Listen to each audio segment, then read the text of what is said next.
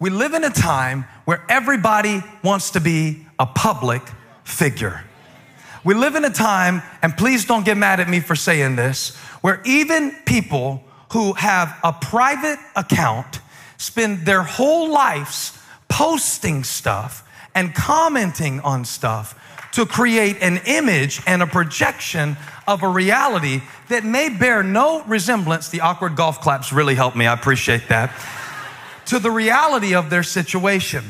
And Jesus' brothers pull him aside and say, We've got a great idea. Why don't you show the world who you really are? The interesting thing about the text, and I'm gonna give this to you quick because the, the nexus of this text is in verse 5. It says that even Jesus' brothers did not believe in him. And since they didn't believe, they were trying to get him to perform. Anytime you have unbelief in your heart, it will cause you to try to perform to prove something that you don't really believe. In psychological terms, it's called the fraudulence complex, or some call it the imposter syndrome. And it speaks about how many of us have an inability to internalize our strengths and our accomplishments. Psychologists call it the imposter syndrome because they say that many of us secretly, deep down, feel like we're a fraud. Many of us secretly, deep down, feel like we have so much less to offer than what people expect. And that even when people compliment us, we figure that the reason that they're complimenting us is because they don't really see us for who we are. And if they ever saw us for who we are, if they ever saw how stupid we feel, if they ever saw how inexperienced we feel, if they really saw how nervous we really feel, they would kick us out the room. It happens to fathers, it happens to mothers, it happens to leaders, it happens to teenagers. It is the fear of being found out to be less than they thought you were. It is the fear that keeps you in a performance mode. It is the fear that keeps you spending money to look like something important because deep down you're afraid that you're really not. It is the fear that keeps you overcompensating and you get in situations and rather than letting other people be the center of attention, you feel the need to overcompensate to show how intelligent you are because deep down you don't feel intelligent enough. So people think you're cocky, but you're really not cocky. You're scared with the conflict between who they think you're supposed to be and who you feel like you really are. It's called the imposter syndrome. It means that sometimes, even as I'm trying to fulfill my purpose, I feel like a fake. It's not that I'm a hypocrite. It's not that I'm insincere. It's just that deep down inside, I'm a man who sometimes feels like a little boy. I'm a preacher who sometimes feels like a sinner. I want to be wise, but sometimes I feel like a fool. And I'm wondering is there anybody here who lately has been up under the pressure of an expectation?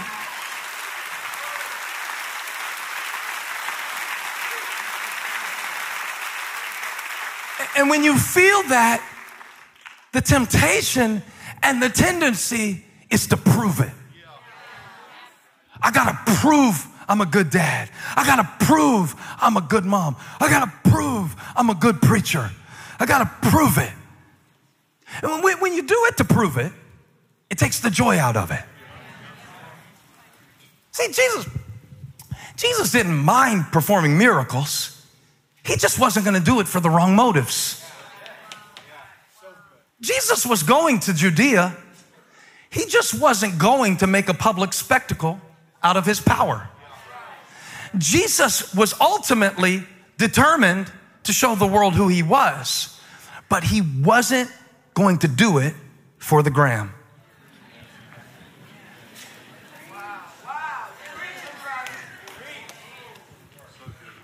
I think the key thing that he says in the text is not now. I'm going to Judea, which is the region where he would ultimately give his life, but not now. And it's such a weird world we live in, isn't it? I mean, I'm so scared for my kids. Honestly, I don't even know what to tell them about growing up in a time where we've always had the pressure, but now the performance. Now, everybody gets to experience performance anxiety because we all perform our lives for one another all the time, just constantly. I mean, if you, if you cook a good meal for your family, it does not count unless you make an Instagram story out of the meal. this is a very common thing to preach about. It's common because it's killing us. Jesus said, if I go to Judea for the wrong reasons, and if I show up with the wrong motives, and if I live my life to perform for others rather than to glorify my Father, it'll kill me. The religious leaders were waiting to literally kill Jesus, but I wonder what are the things that are killing you? It says that he purposely stayed away from Judea.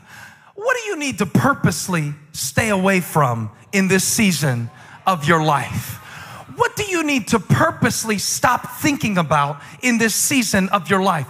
Who do you need to purposely stop comparing yourself to in this season of your life? For me, it's Buck. I was doing squats the other day, and Chunks Chunks was watching me do these squats, and I was doing them deep, deep squats. I only do leg day once every six weeks, so I got to make it count when I do it. And I don't know if I can do it in these jeans. I should have tested this. I hadn't done this illustration yet. But I mean, I was down deep on the squat. Now, Buck wasn't there that day. Chunks was there. And Chunks was spotting me. And he said, What are you doing? And I said, I'm doing, I'm doing my squats like Buck. But he said something so important. He said, Don't do them like Buck. Buck is built different than you.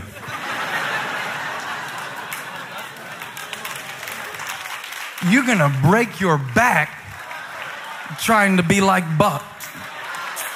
And I wonder how we look to God trying to. Are gonna snap your hamstring you are gonna pop your quads trying to trying to be buck, get, getting trying to try, trying to.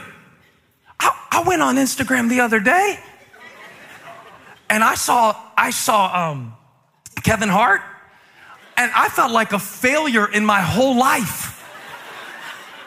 I felt like, what am I doing with my whole life? What, what is the point of my existence? within 15 seconds, here I am with a burden on me that I wasn't built for by comparing myself to someone with a different calling. And please don't judge me while I am in this vulnerable position.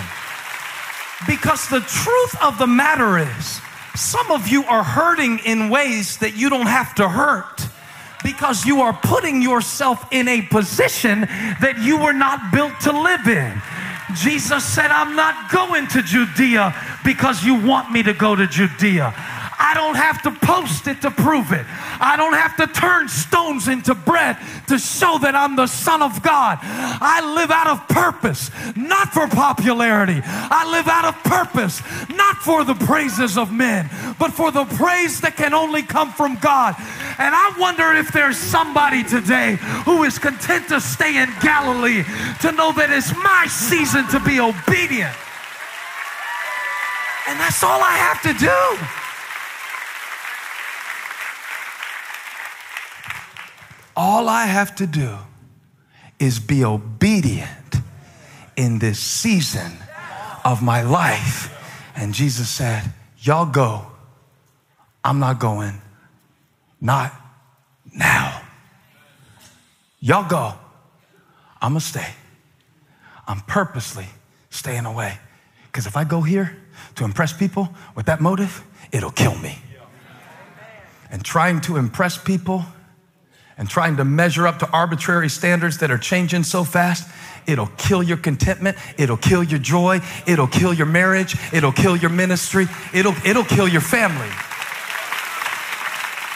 Now, even Jesus couldn't please everybody. And he was sinless and spotless. Jesus, Jesus Christ, the Son of God, couldn't please everybody. And we expect that we can. Even Jesus had to say, Y'all are my family. I love you, but it's not for me. And just those words, it's not for me. You ought to go down there to Judea, show them what you've made of. Because I think they were under pressure too. Honestly, I think probably it was a lot of pressure to be a sibling of Jesus. And you're bringing home C's in chemistry, you know, and he's turning water into wine, like affecting molecular structures in real time. A lot of pressure. You got that weird brother, you know, the one who stays at the temple teaching people at age 12. It's a pressure to feel special.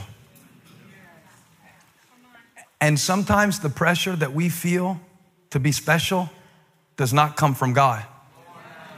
It comes from culture, who tells you that you've got to be so special, so different, so unique, so set apart, but you already are. You already are. You already are. I already am set apart. Jesus, if you go down to Judea, you could, you could really, you could show them who you are. You could, you could show them who you are. I don't need to show them. I know. When you live out of that place, it, it affects you to be able to do it for purpose and not for proof. Because really, who are you trying to prove it to? I mean, whoever you're trying to prove something to isn't paying attention because they're trying to prove it to somebody who's not paying attention. And they're proving it to someone who's not paying attention. And so while we're busy posting to each other our results to prove to one another what we're worth, our purpose is dying in the place of our insecurity. Hey, thank you for watching. Make sure you subscribe to this channel so you don't miss a single video or live stream. And share this video with a friend. And don't forget, you can join me live every Sunday. Thanks again for watching. Thank you for listening to our daily devotional program. If you like what you have listened, please consider subscribing to our channel so that you will get daily notification. For more Christian references, please visit our website www.beyondmycross.com. Have a great day and God bless you.